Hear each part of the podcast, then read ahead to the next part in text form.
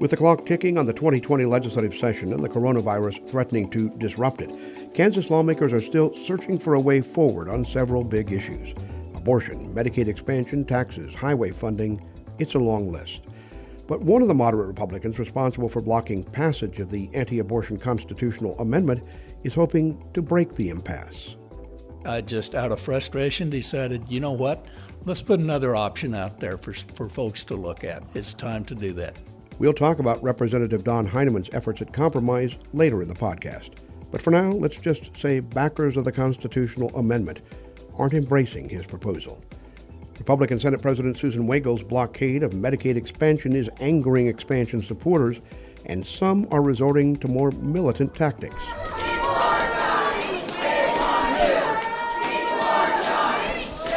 Capitol Police had to forcibly remove several protesters after they attempted to block the entrance to the Senate chamber.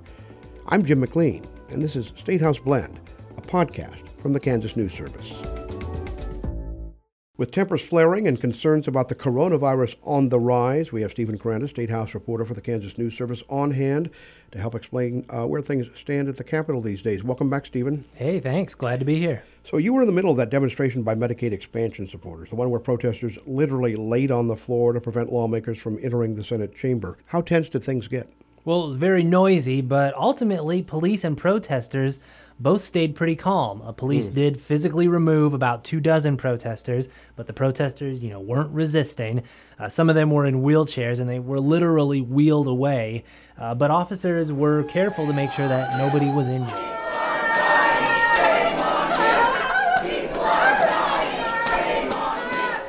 Here's kind of the thing, Jim. People mm-hmm. are allowed to protest in the State House. It's a public building. The problem is when the protesters uh, start to disrupt business, or like in this case, physically stop senators from entering the chamber. That's typically when law enforcement gets involved. Uh, what's interesting about this is these protesters were not formally arrested or even ticketed. They were just released, and it's going to be up to a, a, uh, local prosecutor to decide if they do face any charges. Okay, all right. Well, expanding Medicaid to cover at least another 130,000 low income Kansans is a priority for these protesters, obviously, yep. and also for Democratic Governor Laura Kelly. Her top priority. Exactly. It appears that a majority of lawmakers also support it, but they can't get it to a vote because of Senate President Susan Wagle. Yeah, President Wagle is one of the lawmakers who wants this constitutional amendment saying that there's no right to abortion in the Constitution, and she's holding up Medicaid expansion because uh, she's one of the lawmakers who says without the amendment, Medicaid might end up paying for abortions. Hmm. But another Republican leader in the Senate, uh, Senate Majority Leader Jim Denning, who helped create this Medicaid compromise, disagrees with Wagle, says that's not correct. Uh, but that's really just where we are right now. Right. And, and we should point out uh, to listeners that Senator Jim Denning, the person you just mentioned, is the top Republican who crossed party lines and mm-hmm. worked with Governor Kelly to develop this quote unquote bipartisan compromise on Medicaid expansion, right? That's exactly right. Yeah. And he was also the one who traveled to Wichita to help the governor sell the plan and who took a lot of heat in the Republican caucus for doing that. Yes, some other Republicans were not happy about that. All right. Efforts continue behind the scenes to strike a compromise on the abortion amendment, which theoretically would clear the way for Medicaid expansion. But as we sit here today, Stephen, no real sign that a lot of progress is being made. You know, and this is one of the things where it's not clear how much time they're going to have to work on this or anything else before their big spring break. They're supposed to work until April 3rd, if you remember the calendar, mm-hmm, mm-hmm. then take a month long break. But just in the last week, we've had schools and colleges canceling classes because of coronavirus. And some people are starting to wonder if, if Kansas lawmakers might ultimately end up leaving earlier because of coronavirus. Yeah, the environment is changing rapidly day by day. Uh, Stephen, what are some other states doing? I saw, I think I saw that some Missouri lawmakers are also taking a, a break. That's right. Some lawmakers in Missouri are taking a couple weeks off, and I'm sure I'm not getting every state here, but uh, lawmakers in Georgia are taking off two weeks. Mm. In Illinois and North Carolina, they're canceling some upcoming meetings right now, Kansas lawmakers, though, are in kind of a wait and see mode. Yeah, and I'm sure they're reluctant to take a lot of time off because, you know, the clock is ticking, as we mentioned, and they have an awful lot of work uh, left to do. And speaking of that, we're seeing some big differences developing between the House and the Senate on Democratic Governor Laura Kelly's 10 year, $10 billion highway plan. My understanding is that in a Senate committee, it was pretty much approved as Governor Kelly proposed it. Yeah, but, close. but you know better than me, Jim, uh, House lawmakers made a bunch of changes. And so you have the Senate, you know, pretty much on board with the governor, and you have the House wanting to make big changes. I mean, it could it could be weeks before they could resolve those differences. Yeah, this is something that could be dragging on towards the end of the session in a conference committee where they're negotiating out those differences. Stephen Koranda, thanks as always for stopping by and bringing us up to speed. Appreciate it. Thank you. Representative Don Hineman is one of four moderate Republicans who joined with Democrats in voting against the anti abortion constitutional amendment. That was enough to keep backers from getting the two thirds majority they needed to put it on the statewide ballot. But that was a month ago. To break the impasse, Hineman is proposing a compromise. Like the original amendment, it would overturn a recent Kansas Supreme Court ruling that declared abortion a right under the state constitution but it would stop short of giving lawmakers the power to regulate abortion in cases of rape, incest, or when a mother's life is in danger. It would also move the statewide vote on the amendment from the August primary to the November general election. Those are two changes that conservative Republicans and the anti abortion groups pushing for the amendment just can't support, says House Republican Speaker Ron Ryckman. We're pretty stuck on August or a special election. But Hineman says he and the other moderate Republicans holding up passage of the amendment are just as stuck on their position. We are still firm in our conviction that it needs to be on the November ballot, and we're unwilling to move off of that. And why are you so firm in that conviction? Because that is when voter turnout is at its highest, and an issue of this importance deserves to be heard and considered and voted on uh, by the maximum number of voters in the state of Kansas. That happens in November. You're attempting to break the impasse. You've introduced uh, another resolution, and it's how is it different from the one that the House has already voted on and rejected? It's simpler. Um, it uh, strips out any language regarding rape, incest, and life of the mother, and it sets the date for the November uh, general election. And why did you strip that language out? There's been some heartburn over that, that uh, specifying it in the Constitution might actually uh, create a possibility that, uh, that uh, would allow the legislature to uh, restrict those areas. So by stripping it out, we think that gives uh, more protection that those would still be carved out and, and set aside from other restrictions. I mean, obviously, you pretty much said on the House floor, and others have said that move the statewide vote from August to November. What are the chances that this actually puts things in motion and maybe breaks the impasse? I think it's too early to tell, but I mean it's been nearly a month since we had that vote on the on the other resolution, the Senate version, um, and we've remained at impasse until now. I think it's time for us to begin looking at some alternatives. Um, we continue to say that August is not a viable option for the four of us Republicans, and that uh, if the date is moved to November, at least three of us would be a yes. Hineman thinks the compromise he's proposing could pass if Kansans for Life, the state's most powerful anti abortion group, dropped its opposition to it. I'm fairly confident that it would pass if given a fair shot, and if Kansans for Life would would uh, remove their threat to score anyone who would vote for an amendment other than August. If they're locked on that, then we truly are at deadlock, and it's very possible that no abortion amendment gets passed through the legislature this year. And if the abortion issue isn't resolved this session, what happens with Medicaid expansion? Do you think that that goes with it? It very well might. I don't think that's 100% guaranteed, though.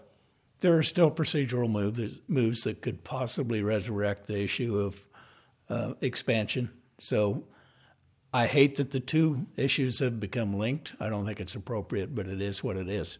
As we mentioned earlier, Speaker Ryckman is also thinking about ways to break the stalemate. One way, he says, might be to divide the question.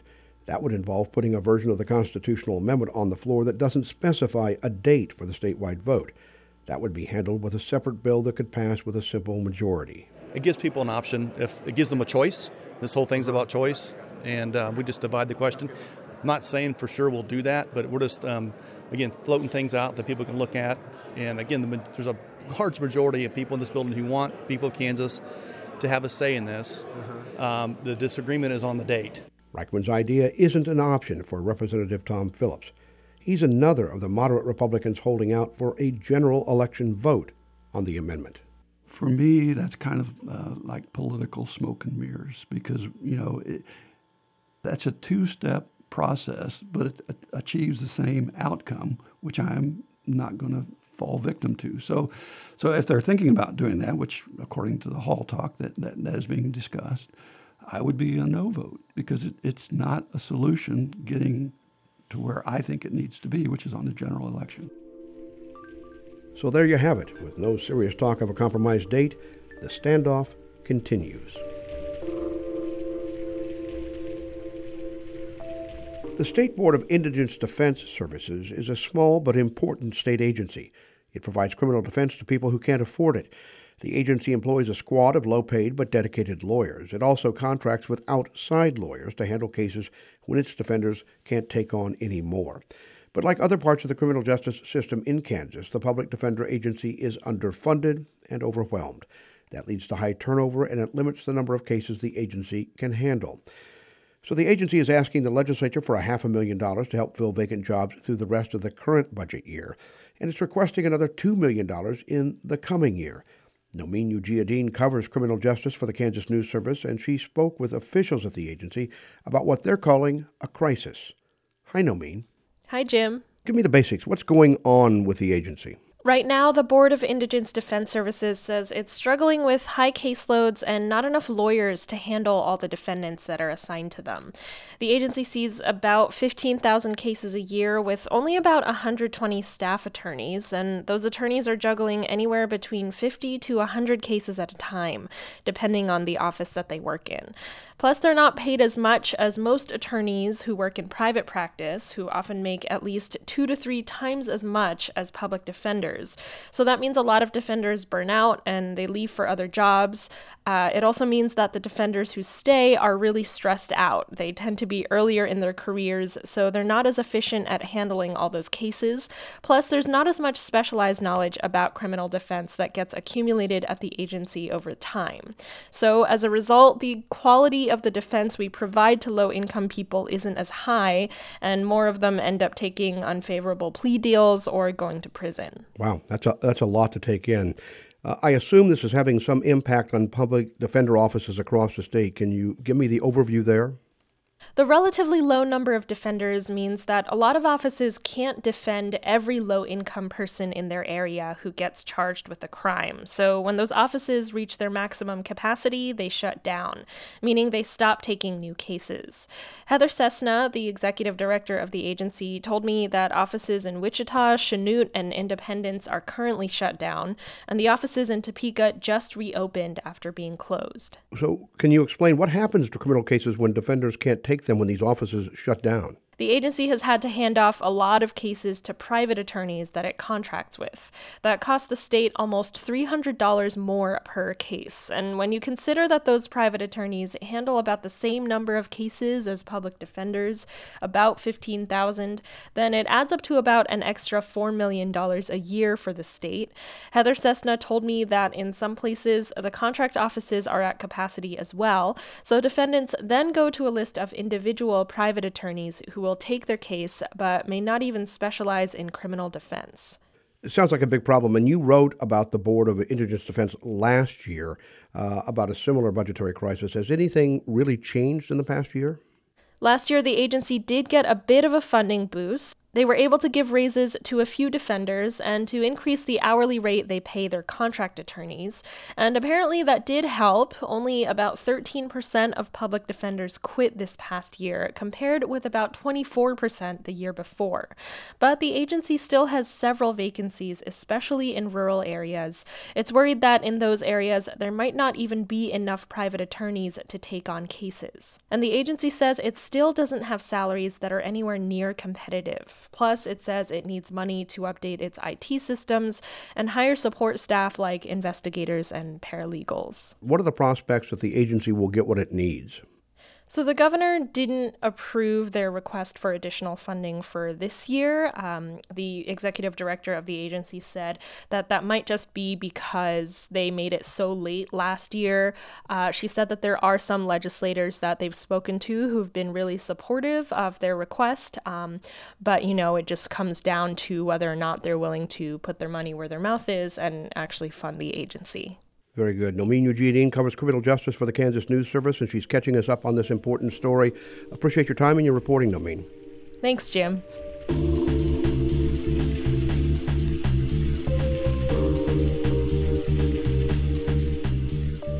Now that Kansas has recorded its first coronavirus death, we are in an official state of emergency. Governor Laura Kelly says that will allow the state to more quickly marshal resources to deal with the COVID 19 virus, which is now spreading in communities across the state. If necessary, the emergency order will also allow officials to move aggressively to protect public health. I want to let every Kansan know we will use all resources necessary as we continue to mitigate the spread of this virus. It is also worth repeating to all Kansans this is not a time to panic.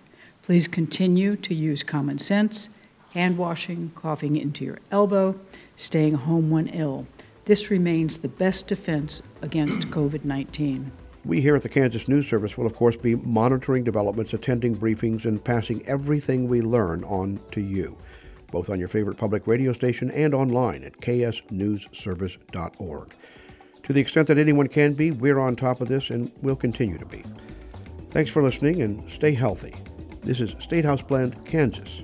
In Topeka, I'm Jim McLean. State House Blend Kansas is a production of the Kansas News Service, a collaboration of public radio stations across the state. Our theme music was provided by Nameless Dancers. Follow the Kansas News Service at ksnewsservice.org and subscribe to State House Blend wherever you get your podcasts.